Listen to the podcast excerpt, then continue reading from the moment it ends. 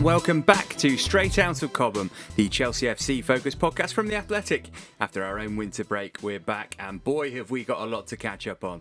On today's episode, we'll look back on the Blues cruise to the FA Cup fourth round, as well as reflecting on all the games that happened whilst we were away. We'll also look ahead to the weekend's match against Burnley at the Bridge, catch up on what's happening slash happened away from the men's senior team, answer your questions, and meet another cult hero. That's all to come on Straight Out of Cobham. Yeah, hello again, listener. Thanks for inviting us into your ears. Whether you're a first timer or an early adopter, we're grateful that you've hit the download button. If you could like and subscribe too, that would be delightful.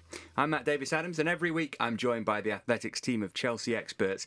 With me today are Liam Toomey and Dominic Fifield. Simon Johnson's off games this week after a punishing Christmas schedule. Um, chaps, the festive period pretty relentless for footballers, and therefore by association us too. Liam, I know you managed to get away though. Generally, how have you found it? Yeah, good. I'm slightly worried now though about us because I think we're we're sort of one injury away from an injury crisis, aren't we? We gave Simon a, three days off, and he used that time to get ill. Dom, were you working pretty much relentlessly throughout? Yeah, although the output doesn't suggest that much. but yeah, I did. Uh, I did a few games. I, I uh, followed um, teams up and down the country, and uh, yeah, I love it. In fairness, I love, I love, I love the festive period. I think I know we all bemoan the fact that uh, they play too many games and the, and you know tired legs, etc. But the Christmas without it would be pretty dull, to be honest. Yeah, agreed. Uh, good stuff. Let's crack on with the show, and we'll start with the FA Cup game against Forest. We'll get to what happened Premier League wise in our absence shortly, but as it's freshest in our minds, let's start with the felling of Forest. First half goals from Callum Hudson Odoi and Ross Barkley, remember him? Saw Chelsea ease into the fourth round for the 22nd successive season. Um, Liam, you were there yesterday, as was I. Uh, the kind of routine win that Frank Lampard and co have been craving this season. Yeah, definitely. And I think that was reflected in the team that he picked you know, 10 senior internationals. The only person who wasn't was Reece James, who will be playing for England sooner rather than later. So it was a really strong team. I think you, you, you really got the sense that Lampard was keenly aware that he wanted a comfortable win at Stamford Bridge and that he's also taking the FA Cup seriously. You know, we, the message coming from Chelsea all season long has been that while this might be a transition, Lampard is still being judged on how competitive Chelsea are, and it's not just top four; it's being competitive on all fronts. And I think the FA Cup's been a big part of Chelsea's winning culture over the Abramovich period, and I think he's quite keen to to maintain that. And we'll see who they get in the next round. But this was a a team picked to do a job, and they did it fairly comfortably in the end. Mm, yeah, Dom, the natural conversation to have is about where this lies on the list of priorities. It's kind of difficult to say without knowing what the fourth round draw is, but also without knowing what's going to happen in the Champions League against Bayern Munich, because it could quite quickly jump up to the to the second most important competition that Chelsea are in this season. Yeah, well, yeah, Liam's right. I mean, they're still judged on silverware, aren't they? I mean, that, that is a demanding uh, levels uh, uh, of Chelsea. And if Lampard gets an extended run in the in the FA Cup, then that's brilliant because you know realistically speaking do we expect them to win the Champions League? No not really. They're clearly not going to challenge for the Premier League title. Um, although I think you know finishing top 4 would be a fine achievement for his first season in charge. But the yeah it's the gloss isn't it? The FA Cup if they if they do well in that competition then great. And look everything about Sunday's game was perfect for them. It gave them a chance to, to use fringe players, to use young players against a team that made 10 changes themselves in the Championship with a team with other priorities. And, and Chelsea eased through without any real difficulty at all. Mm, we'd usually be talking, Liam, about which young players impressed you, at, you know, a Marc Guéhi or a, a Billy Gilmour, maybe. Um, Gilmour was ill, so he didn't play also, Chelsea use young players in the Premier League these days. So mm. I'm, I'm, interested to know what you thought of Ross Barkley and Pedro, potentially Pedro's last appearance, or certainly one of the last, and, and Ross Barkley, another player who's playing for his future, really. Yeah, I wrote about this after the game, and it, it, it felt like Lampard finally decided to take a look at players that he's basically relegated to the back of his mind for the last two months um, for for the games that really matter, and and I think a lot of them are playing if not for their immediate futures, then certainly to prove that they can be part of Chelsea for what Lampard is building beyond this season. The fact that Olivier Giroud didn't even get on the pitch suggests that he won't make it out of January as a Chelsea player one way or the other. But uh, I thought Pedro was quite lively, um, playing off the left, which he hasn't actually done much in his Chelsea career, given he was often playing with Hazard or Willian. Um, and Chelsea were at their most dangerous when he was sort of cutting inside and exchanging passes. That's what led to the first goal, which Hudson Odoi took very well. Um, Ross Barkley had a Ross Barkley game. He had some very good moments. Um, most notably, the goal he ended up scoring not just the finish, but the quick switch of play out of Hudson out to Hudson Odoi, the Lampard-esque run into the box. Mm you know, gambling on an opportunity, which he doesn't necessarily do enough. But there are also loose touches, bad decisions on the ball, which we're quite used to seeing from Barkley as well. And that Lampard was visibly frustrated with him at times, and even more frustrated with Michy Batshuayi, who kind of had a, a, personal headers and volleys drill given the, the service he was getting from Reece James and, and Hudson Odoi in both halves and couldn't do anything with it really. And um, I'm not sure how much Lampard really learned about those players from that game. He admitted afterwards it's quite difficult to draw conclusions from games like this, especially when, as you know, Forest made a lot of changes of their own. Um, but I don't think any of them massively helped their cause or, or changed their situations too much. Well, listener, you've got the drop on us. You know uh, which mid-ranking Championship or League One team Chelsea have been drawn against at home in uh, round four of the FA Cup. They will play said opponent on the last weekend of January. Next, we'll catch up on what happened in the Premier League in our absence. This athletic podcast is brought to you in association with Stitch Fix, an online personal styling service that takes the hard work out of dressing well. To get started, go to stitchfix.co.uk forward slash athletic, fill in a style quiz, and tell us about your personal style, budget, size, and shape, and your clothing needs and wants. A personal stylist will then send you five items of clothing, each handpicked especially from our selection of 100 brands, including established names, up and coming designers, and exclusive brands you won't find anywhere else. Try on everything at home and style with other items in your wardrobe. You can then pay for what you love and send back the rest. For your stylist time, you pay a charge of just £10, which is deducted from the cost of anything you decide to buy. Remember, you try before you buy at home. Delivery and returns are free both ways, and you don't need a subscription to sign up. Get started with Stitch Fix today and support our podcast by going to stitchfix.co.uk slash athletic right now. That's S-T-I-T-C-H-F-I-X dot co.uk forward slash athletic. So, we dropped our Best of the Decade show pre Christmas. It's available in the archives and well worth a listen if you haven't already done so. Our last regular show was a preview of the Spurs game. There was a mild sense of trepidation, but it turns out there needn't have been. Frank Lampard taught Jose Mourinho a thing or two about tactics, which you just love to see. The Blues followed that up, though, with another one of those pesky limp defeats to teams in the bottom half as Southampton won at the bridge. That preceded the first come from behind win of the season at Arsenal, which was followed by a frustrating draw at Brighton. It means Chelsea are still in fourth place, five points ahead of Manchester United, who are inexplicably fifth. Um, Dom, to put it mildly, Chelsea are inconsistent. They haven't had the same result in successive matches since the seven match winning streak ended in October. Um, have you got any thoughts as to why things are going this way and why they're so good against big six teams and not against everybody else at the moment? Well, the home form is clearly an issue. Um, breaking down stubborn teams um, has been a problem all season, really. Uh, Spurs was a was a tactical masterclass, as you as you made the point. He, Frank Lampard surprised Mourinho with his three man at the at the back formation. I have to say that when don't, that... don't, you, mean Antonio Conte surprised? well, yeah, according to Mourinho, every time he's done that, it's made an impact. He did it at Wolves, I think, early in the season. It was.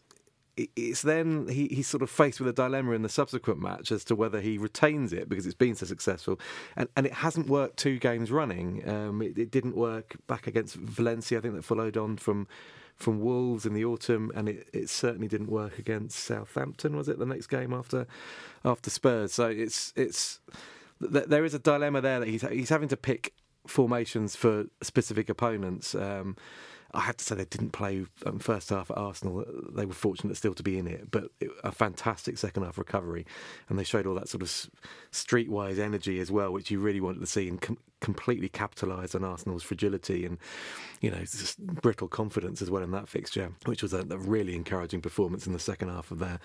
But then looked leggy at Brighton. Um, and and maybe that is a sign of the times as well in the sheer number of games and when you're relying upon players who aren't used to playing at, at Premier League level, you know, for a 38 game season at this level, um, and that, that caught up with them at, at the Amex. Mm. The Spurs performance, Liam, was the best of the season by mm. a wide margin. I think we'd all agree. Uh, but the Arsenal one, even though it was poor for 45, maybe even 60 minutes, in some ways more impressive because they found a way to come back and win a game in which they weren't playing well. And that's been a real problem once Chelsea go behind this season. Previously, they'd never come back to win a game. So to do it in this, which wasn't just against a big rival, but it was Arteta's first home game as well. So Arsenal were particularly motivated. It was impressive in terms of the spirit of the performance, if not the manner of it. Yeah, it was encouraging for the spirit they showed, and I think it was an important step for a, a team that's still trying to find itself. Really, um, I, I, thought it said at least as much, if not more, about Arsenal. To yeah, be honest, given that they were pretty much gifted the equaliser, and then some of the most generous defending I've ever seen from Mustafi on Abraham. Just take as many touches as you want before you score this winning goal. Um, but they, you know, they, that was a big win. But I think the Christmas period as a whole has kind of shown all of Chelsea's issues in, in microcosm, really. You've got the, the fatigue issue, which Dom referenced. I think Lampard has narrowed down in the same way that, that Sarri and Conte did, really, a, a group of 14 players that we saw beyond that for the FA Cup game, but for the games that actually matter, Lampard has a very defined list at this point of the players that he trusts and the ones that he doesn't, and the ones that he trusts are getting a little bit leggy. And I think this FA Cup game, it will be interesting to see how much of a boost that gives them physically. Otherwise, it might be the February winter break before we actually see some time off for them. And then you've got the the fact that the three most consistent goal threats are all age 22 or younger. You're just not going to get consistent production out of those guys. Abraham's done phenomenally well to have the season he's having, but he's shouldering too much of a burden, particularly when someone like Batshuayi has offered nothing since scoring scoring against Ajax in Amsterdam. Uh, Dom, you mentioned about the how you enjoy the festive period football wise, mm. which we all do. Is there a case more broadly than just Chelsea, but for saying they should reschedule that middle round of games, the 28th, 29th? Because you got to New Year's Day and you had the kind of farcical scenes with Newcastle losing four players in one game. You mentioned the Brighton performance was a bit limp, and you can't blame these top level athletes for not being able to continually perform at their best when they're exhausted. I quite quite agree, and yeah, definitely there's a case for that. And uh, usually speaking, the the elite clubs because they've got 25 man international squads cope with that far better. I don't even. I mean, Chelsea are in a unique situation for them at the moment. They're, they're more like the rest, in as much as the, the guys that they're turning to are, are, inexperienced and, and generally aren't used to playing at this at this level week in week out. Um, but you look at the likes of Liverpool and, and, and Manchester City, and you think, well, they should be able to get through this period perfectly fine. So actually, it gives them an unfair advantage. It, you could easily snip out that. I don't think the Championship played around that at that time, did they? No. So I mean, there, there's a there's a case for that, and and it's well look it's it's us gorging ourselves on, on football. The weird thing is that we can complain about it and i you know you look at the games and then a lot of them aren't actually that enjoyable because players are playing semi-fit and they're all carrying knocks they're all carrying fatigue. But the sort of flip side of that is that the first day without football over the festive period you're sitting there twiddling your thumbs wishing there was a game on um, maybe they could stagger it better maybe they could maybe as long as it's fair and they offer, you know, clubs have got the same period of between games. Maybe they maybe they get around it that way. But yeah, that round of games was probably extraneous. You could almost structure it like international fixtures, couldn't you? Where you go yeah. from sort of Thursday to Tuesday, and there's a couple of games on each day, Which so there's always something to watch. But at the moment, it's just crazy. Chelsea were absolutely dead for the last half an hour against Brighton. You could see it. And Brighton weren't great either. It was a terrible game, in fact. Yeah, it was. It's it's it's strange though that, that a team like Brighton, who have had their own injury problems, okay, they've maybe in the key areas they've managed to uh, to, to, exchange players and for, for, games and pick certain players for certain games. I know Lewis Dunk missed a game over the festive period, and they they swapped the centre halves around and some of the wide players as well. But a team like Brighton should not be able to outplay Chelsea for the tw- last twenty minutes of a game. I mean, that shouldn't happen. Brighton's squad should not be. I mean, in a normal scenario, that wouldn't be the case. And Chelsea, with a transfer window behind them and, and, and additions, would, would back themselves to do that. But, you know, I, I, generally speaking, I mean, I've watched games over this festive period where literally they've been dropping like flies. Players have just been absolutely shattered. Um, and and that isn't enjoyable. Well, the Blues have definitely turned their form around. Just one defeat in five in all competitions now. Burnley visit Stamford Bridge on Saturday. We'll look ahead to that next. So, not for the first time, there'll be claret in West London on Saturday as Burnley visit the bridge. Sean Dyche's team won in the cup, but in the league, they're in no form whatsoever, having lost three on the spin. Four points above the relegation zone, only won twice away from home all season. Uh, so, Dom, that makes them favourites to win this game. Absolutely, the way things are going. I mean, it'll be another test of whether Chelsea can break down obdurate opponents because that's that's we know what how Burnley will play. They will they will be a threat at set pieces. They have a lot of aerial presence. Um, whatever combination they they come up with up up top. Um, but they're reliant upon stubborn defence and, and an industrious midfield. And so, how do Chelsea? Where is the spark coming from to, yeah, to unhinge them, to to, to get in behind and, and, and create chances against them. That that'll be the key. We've seen Burnley at the bridge in recent years come and um, infuriate Chelsea and and indeed thrive at Stamford Bridge. And they've done well there. They, they won there under Conte. Uh, there was a very feisty two-all draw quite recently, late on in the season. I mean, it's it, it's a challenge that one for for Chelsea. Um, Liam, this was the game that was kind of Christian Pulisic's coming out party earlier in the season. He didn't play against Forest because he was injured. Uh, as far as we know, he's likely to return this weekend. It, interesting start to his Chelsea career. It's it's kind of been a bit streaky, and particularly away from home, he's he's almost done a bit better than he has at, at Stamford Bridge. How do you assess his first half of a season in English football? Well, he's sort of gone the way the team's gone, hasn't he? In that he's been better away from Stamford Bridge generally, but he he had a difficult start. Lampard publicly challenged him in a way that I don't think we've really seen Lampard do with any other player, actually. And um, and and he really responded well to that. Had that amazing five six game streak, mm. kicked off by that Burnley performance, which really felt like a, a, proper, you know, here's my arrival into the Premier League. And I think he showed enough during that stretch to suggest that this is a guy talented enough for Chelsea to be building around for the long term now that he can be a pillar of the next very good Chelsea team. But it's easy to forget just how young he is. He's played more than 100 senior games in two countries, but he's still 22. Um, and so I think he's still adapting to the league physically. This is his first season in Europe without a winter break. Um, so this has probably affected him as much as anyone. And he did actually, towards that sort of hot streak, look a little bit jaded, I thought, mm. because he'd played every game in the Premier League in Europe. Lampard wasn't rotating him with Hudson Odoi struggling himself. So I think it will continue to go that way. He'll he'll come in, Hudson Odoi will go out, and and it will each of them will be pushed on by each other. I think with Willian so far being very consistent on the other side, but no real worries about him longer term. It's just an adaptation process. It's difficult for him, Dom, because the price tag, as much as anything, isn't it? You tend to look at that before the age, I think. Yeah, and like, and I guess he was the the big new arrival in you know during a transfer ban. They managed to get him in.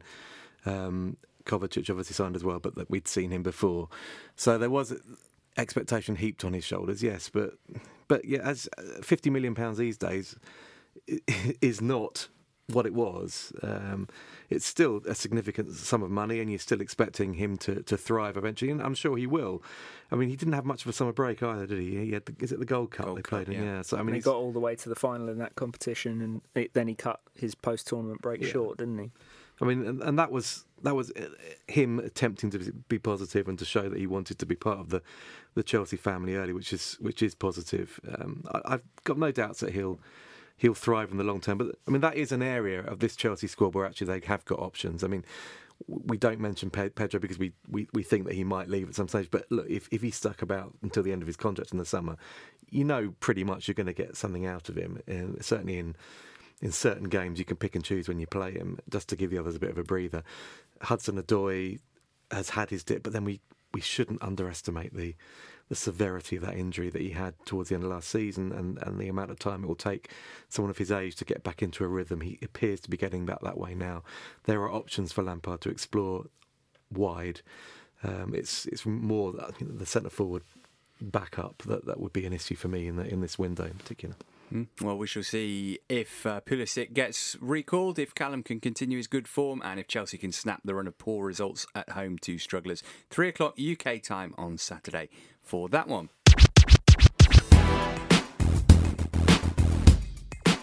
Some listener questions for us to ponder now. You can tweet yours to me at Matt Davis Adams or Dom or Liam at your leisure, and we'll answer the best of them.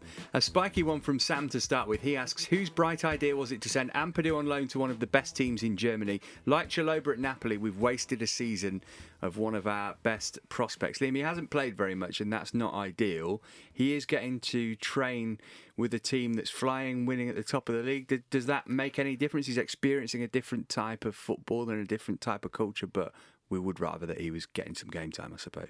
Yeah, I mean that's not nothing. The things that you said, and I think when Nathaniel Chalobah has been asked about his time at Napoli, he's actually said it was very. He found it very useful, even though he didn't get many minutes on the pitch. But clearly, it's not what Chelsea had in mind when they when they sent him on loan. I think the model internally that was being discussed was Andreas Christensen at Borussia Mönchengladbach, and the idea that Ampadu could make a similar leap playing for an upwardly mobile club in Germany, in the Champions League, playing against top players domestically and in Europe. It was felt that he was at that level where he could make that leap, and so far it hasn't proven that way. And I don't think that's necessarily a reflection on him. He's just come into a very settled, successful team with a, a really, really good coach in Julian Nagelsmann, who who clearly has a a very defined idea of, of, of his best group and the way he wants to play, and it's been quite difficult for for Ampadu to break into that. But um, as we understand it, Chelsea don't have a recall clause in January. Clearly, if it's obviously not working for both clubs, then there's a possibility there could be a discussion and an arrangement come to for the for the good of the player. But as it stands, he will be at RB Leipzig for the rest of the season, and he, he'll just have to make the best of it. I think. But if you were if you were the manager of RB Leipzig and you had a player of Ampadu's quality who can fill in a number of positions, you wouldn't let him go, especially when you're challenging for the Bundesliga. Yeah, they're an injury away from him being a key player. Absolutely, absolutely, and it will rub off on him. And, and living in a different culture in itself um, will be of huge benefit to his his long term future. Well, he's already changed his haircut, so he's he's he's clearly evolving significantly, isn't he? Off the pitch, if not on it. Uh, Liam, we've had loads of people get in touch asking for some transfer news. Are there any definitive targets that you're aware of that the club have got in January?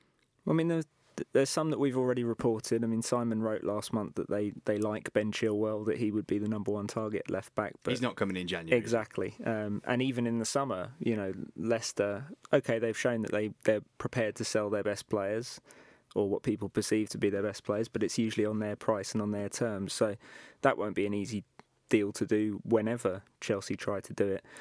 The the the most pressing priority is a striker to compete with Abraham, but also to take some of the burden away from him. Batshuayi has not been particularly useful to Lampard for, for two and a half months now. Lampard does not think Olivier Giroud fits his style of play at all and they've been quite clear in recent days that if they can secure a replacement, Giroud will be allowed to go. So I think that if there's one deal they do in January, it will be to bring a striker in, and we've all heard the names that have been linked. The the problem you return to is that good players are not readily available in January, particularly when they're already in good situations and doing well. Uh, elsewhere, AW says Callum did much better on the right than the left wing yesterday does Lampard get that that's his best position in the future? Dom, I wonder if it was just that yesterday he was playing against a yeah. Championship reserve left back. Yeah, and as I said mentioned earlier, we have to give Callum Hudson-Odoi time as well to to get back to full fitness, confidence, and and rhythm um, in his game. It would have done in the world of good to tear a strip off, as you say, a reserve left back uh, from the Championship. Um, he can. I'm, I'm sure Callum Hudson-Odoi could operate off either wing. Um, he's got the talent to do that. Um, in fact, within games, he's switching anyway, isn't he? So it's not. We shouldn't get too stuck on. He's got to be on this side or that side. He he he can thrive wherever. He's got the world at his feet in terms of his future. Um, and what he can achieve in the game. Um, the, the, interesting thing about Callum Hudson-Odoi is the impact that his signing of that new contract has had on elsewhere within the squad, and we Simon mentioned it in that piece on Tammy Abraham, and the the fact that, that youth team players are now looking and seeing that well he's a player that's earning 120 grand or whatever it is a week. Maybe my next contract should reflect the progress that I've made in this first team as well, and I think that will have implications for, for Chelsea as a club. Mm, and finally, the key question from Freddie is the FA Cup kit up there oh. with the greatest of all time? I think, it, Liam, this is an absolute genius piece of marketing because I expected the reaction before I saw the kit to be this is such a cynical cash in. How dare they create a kit just for the FA Cup? And it's absolutely beautiful, and that's all everybody's talking about. Much nicer than the home kit. I think people do do like a retro look, don't they? Yeah. If it, if it's done well and presented well, I would have preferred for these sponsors to not be there at all. But I understand, you know, we live in the real world, and that's not why those agreements are signed. But the fact that they've sort of faded them out the same shade of blue as the shirt and so the the badge and the the markings really show out all the more. I think is is a really nice look, and particularly the shade the shade of yellow. Um, I think is a really nice retro look. It's uh, yeah, it's a it's a strong it's a strong kit. I, thinking back over the years, I really liked actually Chelsea's yellow away kit in the Sarri season. Um, I thought that was really nice. But again, we're talking more or less the same shade of yellow, so maybe I've just got that on the brain. you, you, really rolled back the years there. roll back the year. roll back the year. But it's it's difficult to yeah. to come up with a new kit every season, isn't it? Because you yeah, can't yeah, absolutely. You, you can't just go back to the well and say, "Hey, we're doing a replica of this kit from 1984 because people liked it." Well, this is why I quite like the home shirt from this year. I know it was very divisive because of the pattern and everything. Interesting. Thought, yeah. Yeah. If you're going to do a different mm. one every year, you have to take a few risks. It's going to be the same shade of blue, so you have to find ways within that to make it distinctive. You know what kit? Actually, I've just come to mind the 2012 third kit.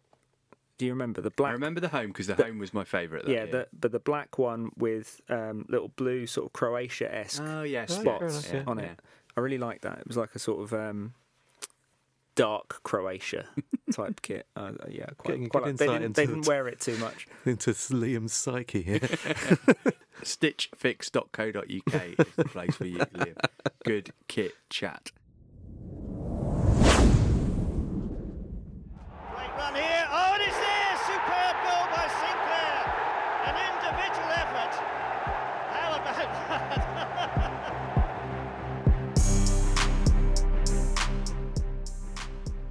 Now then, finally this week it's time for our Cult Heroes section where we focus on a Chelsea favourite from days of yore.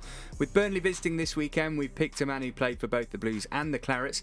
Frank Sinclair played more than 200 games for Chelsea, having come through the club's youth setup, going on to win the FA Cup in 1997 and the and the League Cup a year later. Simon Johnson interviewed Frank for The Athletic recently. It's a fascinating and wide ranging piece which comes highly recommended. I'm pleased to say that Frank joins us on the line now. Uh, Frank, Chelsea was and in many ways still is the club closest to your heart. Tell us about how much it meant to you to make your debut and what you remember about that game at Luton in 1991.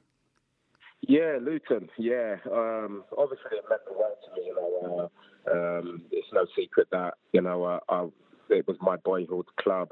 I supported the football club from the age of nine. The very first match I ever went to watch was was a, a Chelsea game. I think that was in the old Division uh, the old Division Two at the time, um, and um, basically I went on a school trip um, you know, it was my local side. Even though I was I was like born and raised in South London, I was literally sort of like Clapham, so it was just the other side of the bridge I lived. So uh, very close to, to Chelsea, really. So you know, I joined the club at the age of 11, and, and through the, the tutelage of, of Gwyn Williams, you know, I went through all the age groups from 11 until I left school. So my full full um, experience of being in senior school was also um, mirrored by me being at Chelsea throughout that time. So it was good for me because I had a goal. Um, you know, from a very young age, I had a goal and I had a dream of, of obviously putting on that shirt and playing for Chelsea one day. You know, the, the, the closest I, I obviously got to it was being a ball boy. You know, every every weekend on a Saturday, I'd be one of the ball boys. Um, it was normally the schoolboys that were at the club um, that were signed that that got the the privilege really of, of being a ball boy for the home games. So, you know, from the age of sort of like 12, 13 onwards, I was always a ball boy for the games on a Saturday. Uh, I played for my school or my district in the mornings and then make my way to Stamford Bridge and be a ball boy. So the atmosphere was already in me, you know, the preparation of being in front of big crowds and stuff. I was, I was getting that, you know, um, without really knowing, sort of um, subconsciously. So yeah, obviously when I got the opportunity when I came back from my loan at West Brom, I got the opportunity to play in the first team, thrown in at the deep end really, um, and just fully enjoyed it. You know, um, I always I was always confident of my own ability from a very young age. So, um, you know, I took it in my stride. Obviously, it didn't start too well with being 3 0 down. I think uh, in the first half, if I remember rightly, uh, Le Saux got sent off as well and um, we, we went back out in the second half with 10 men and, and managed to get a draw out of that game. Don't ask me how, but um, it just showed the spirit of the team because it was a very young side as well. I remember being in, in that team also was the likes of Dave Lee, Jason Cundy, uh, Gareth Hall, Graham Stuart, I think was playing as well. Uh, obviously, Andy Myers was a 16 year old who made his debut coming on as a sub in the same game. Um, so, you know, the youth was, was looking very healthy at the football club.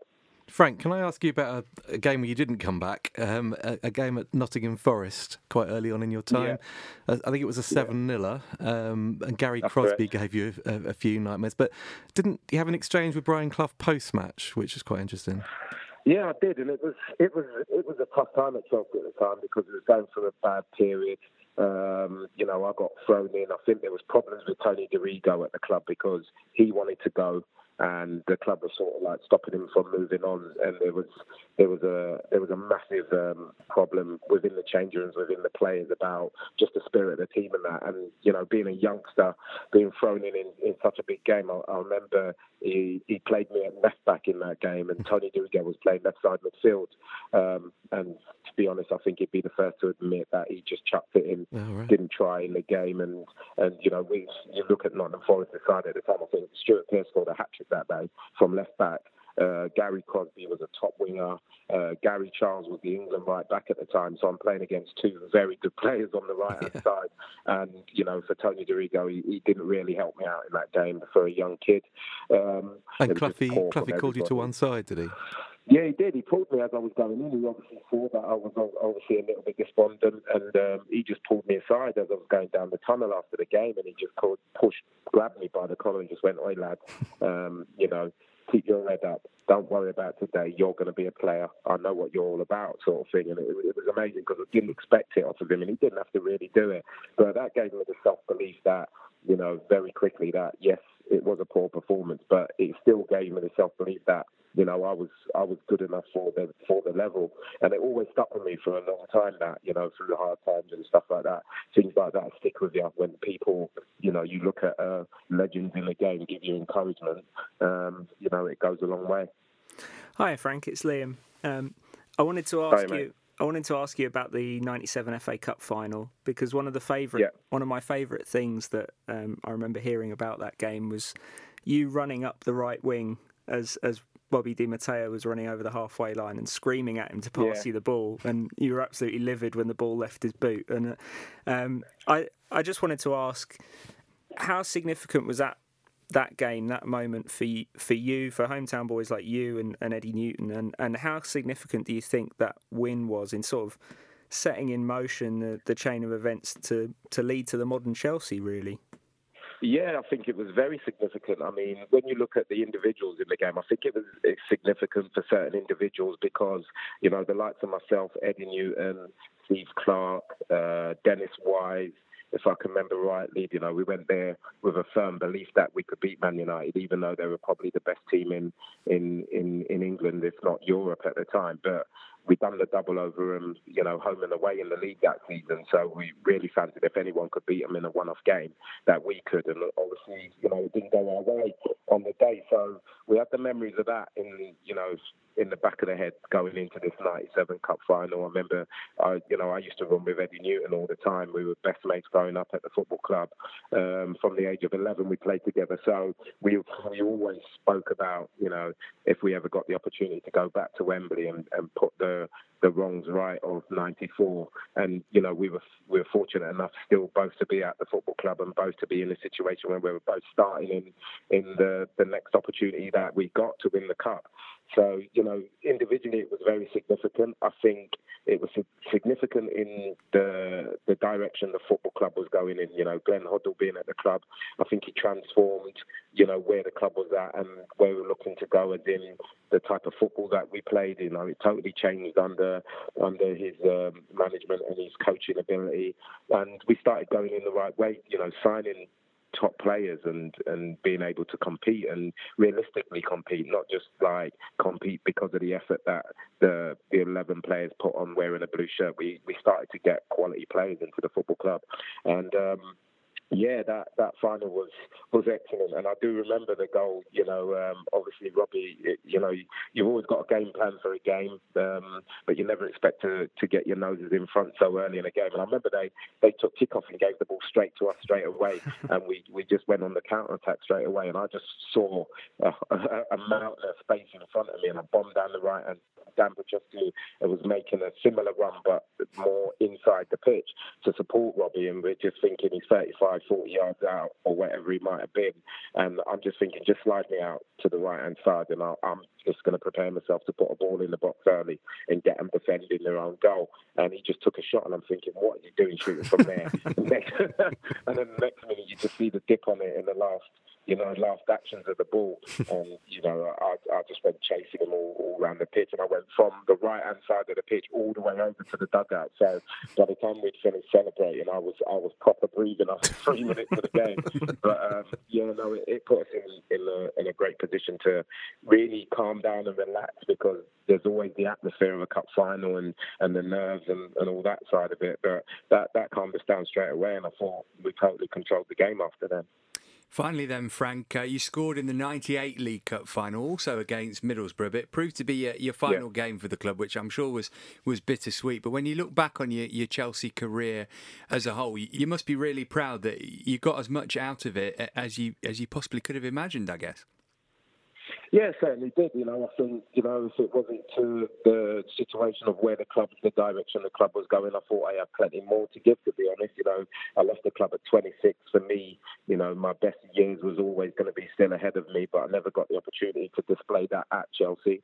But you know, I thoroughly enjoyed the time when I was there. You know, when you look at the, the type of players that replaced me, the likes of Marcel Desailly and and Albert Ferrer, um, coming from Barcelona and AC Milan, you know, you could see the direction that football club was going in. Um, so you know, I always remained a fan, always stayed close to the club, and was always the first result uh, I, I, looked for as soon as I walked off the pitch when I was at Leicester City. Um, and you know, I've always remained a, a, fan. But yeah, I'm very, I'm very privileged and honoured to be, you know, down as part of the club's history as one of the homegrown players that was very successful at the club. And um, you know, I, I, I, have a lot of pride when I walk in into Stamford Bridge. Every time I walk in the club, I still feel that you know I'm a part of the football club, and and you know, this is my second home really. Absolutely, as you should. Frank, thanks so much for joining us today. Hopefully, we'll catch up with you soon. Yeah, my pleasure. Cheers, guys. Take it easy. That's just about it for this episode of Straight Out of Cobham. Chaps, what are you writing about this week? Liam, you got a rare free week with no midweek game. Yeah, well, I, I was worried what you were going to say there when a free week. they don't really exist. But um, yeah, we will be homing in on the, the home form, um, why, why it's been such an issue, maybe delving into more of the tactical side of why that's happening and um, and, and and just obviously monitoring anything that happens transfer wise, and, and, and particularly the search for a striker to, to rival Abraham. And Dom, it's just occurred to me that there's no London club in the League Cup semi-final. So, what's your brief for this week? Uh, I'm revisiting a theme that we uh, discussed earlier in the pod: um, the injuries over the festive season, um, and how football, um, maybe compared to American sports, um, is trying to deal with that. All right, uh, just a heads up before we go. The Athletic will be dropping a transfer daily pod every Monday to Friday in January, so keep an ear out for that. We'll be back same time, same place next week. Do join us then if you can. Bye for now.